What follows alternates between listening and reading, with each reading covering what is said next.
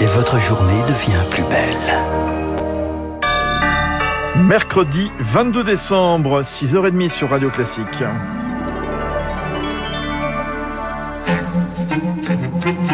La matinale de Radio Classique avec Fabrice Lundy. Et à la une du journal de 6h30 présenté par Charles Bonner, un variant Omicron résistant au traitement. C'est une étude de l'Institut Pasteur qui le confirme. Les vaccins, surtout avec le rappel, fonctionnent. Les injections d'anticorps, beaucoup moins utilisées jusque-là dans les hôpitaux pour les personnes immunodéprimées qui réagissent que faiblement au vaccin. Et avec près de 73 000 contaminations hier, on s'attend à 80 000 en fin de semaine. Il risque d'être plus difficile de soigner les malades contaminés par Omicron, Rémi Pfister. Le problème, c'est que le variant Omicron a tellement muté que les anticorps monoclonaux créés il y a deux ans ne le reconnaissent pas. Ces traitements injectés durant l'hospitalisation étaient pourtant le dernier recours pour les patients insensibles à la vaccination, selon l'immunologue Eric Billet. Ce qui pose évidemment un gros souci. Pour les gens qui, euh, immunodéprimés, euh, ces gens-là, euh, ils ont besoin des thérapies d'anticorps monoclonaux, donc il va falloir qu'ils adaptent. Parce que sinon, effectivement, face à Omicron qui devient très majoritaire, euh, les patients qui bénéficiaient de ces immunothérapies euh, il va y avoir nécessité d'adapter. Sur les neuf traitements à base d'anticorps, un seul semble pouvoir s'adapter à Omicron et encore, l'efficacité tomberait à 30% pour empêcher les décès. Mais problème, prévient Antoine Flau, il n'y en aura pas pour tout le monde. Il n'y a pas beaucoup de, de ces médicaments disponibles. La, la, panoplie des options se raréfie et à cause de cela, on a malheureusement des risques de rupture de stock euh, pour certains de ces médicaments euh, qui seront pourtant très précieux euh, dans, dans, les semaines à venir. Quels sont alors les recours pour ces patients? Les traitements antiviraux, eux, ne semblent pas impactés par Omicron, mais tout l'enjeu, c'est de les administrer le plus tôt possible, c'est-à-dire avant même une éventuelle hospitalisation. Rémi Pister, des hospitalisations justement qui sont en hausse. Le gouvernement craint 4000 patients en réanimation autour des fêtes. Omicron représente déjà 20% des cas selon Gabriel Attal. Des détections à ce variant qui seront désormais facilitées. La Direction générale de la santé demande aux laboratoires d'utiliser des réactifs adaptés pour éviter un séquençage qui prend plusieurs jours. De quoi améliorer la cartographie de la diffusion d'Omicron en France selon Morgane Moulis, la vice-présidente du syndicat des biologistes médicaux. Dès l'étape de criblage, on, on, saura plus rapidement que la personne a bien le Omicron. Et c'est vrai qu'en termes d'isolement, de contact tracing, ce sera plus intéressant pour le, le, gain de temps que cela amène. On voit la proportion finalement de séquences Omicron qui sont rendues. Chaque jour, on voit que la proportion augmente. Et on est sur les mêmes modes d'évolution que les autres pays, sauf qu'on a un petit peu de retard. Mais assez rapidement, effectivement, le variant Omicron va devenir majoritaire, comme on le voit euh, notamment au Royaume-Uni, où on atteint des dizaines de milliers de cas chaque jour, et notamment euh, au variant Omicron qui est beaucoup plus contaminant que le variant Delta. Et pour lutter contre ce variant plus contaminant, le gouvernement accélère Conseil des ministres exceptionnel lundi prochain. Présentation d'un projet de loi pour transformer le pass sanitaire en pass vaccinal.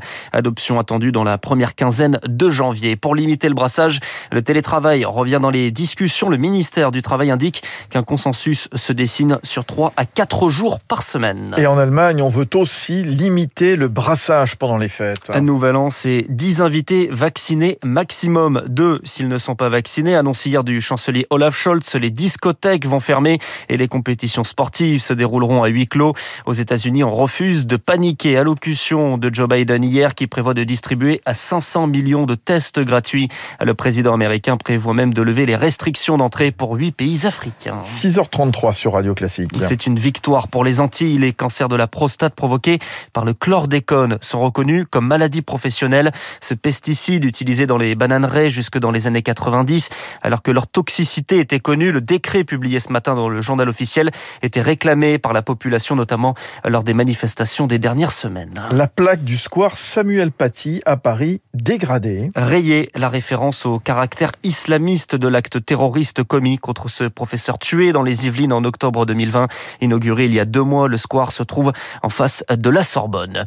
C'est une forme de banditisme qui fait son retour. Les gangs de voleurs étrangers. Ils avaient un peu disparu pendant les confinements, mais ils reviennent organisés en réseau avec des filières qui s'occupent des déplacements, des experts du vol et des cambriolages qui disparaissent après avoir agi, de quoi compliquer la tâche des forces de l'ordre, Elodie Wilfried. Vol d'argent, de bijoux, d'accessoires de voitures. Depuis quelques mois, le commissaire Paul-José Valette, chef de la sûreté départementale des Yvelines, constate une résurgence de ces infractions. Ses services soupçonnent des réseaux principalement issus du Maghreb, d'Europe de l'Est et d'Amérique du Sud. Pour le commissaire, la difficulté n'est pas tant d'interpeller, en général en flagrant délit que de prouver l'appartenance à un réseau. Deux individus qui se font interpeller la nuit en train de voler un accessoire de véhicule, c'est une garde à vue qui va durer en maximum 48 heures. C'est évidemment insuffisant pour établir la participation euh, à la délinquance organisée. Autre épine dans le pied des enquêteurs, ces groupes traversent vite les frontières, explique le général De Tarlet, à la tête de l'Office central de lutte contre la délinquance itinérante. Ils vont taper un endroit et puis le lendemain ils seront à 300 km de là et de cette façon-là ils sont pas détectables. Le tout c'est de caler la riposte et on va travailler bien évidemment avec un certain nombre de pays, soit des pays victimes concernés par les mêmes équipes que nous, soit les pays sources d'où proviennent les malfaiteurs. Ça peut aller jusqu'au montage d'équipes euh, communes d'enquête et le but c'est d'aller euh, chercher ces malfaiteurs quand ils sont venus dans leur pays d'origine. Des groupes internationaux qui n'ont pas le monopole du vol organisé en France. Chaque année, l'Office central de lutte contre la délinquance itinérante démantèle une centaine de groupes nationaux et étrangers. Elodie Wilfried. Les Marseillais peuvent respirer. La grève des éboueurs a pris fin hier. Conflit sur les 35 heures dans la fonction publique. Un accord est trouvé entre les syndicats et la métropole après un mois et demi d'ordures accumulées. C'est la dernière journée de championnat de Ligue 1. ce soir, tous les matchs en simultané à 21h. Tout sauf peut-être un Bordeaux-Lille sous la menace. Plusieurs cas positifs au Covid chez les Girondins.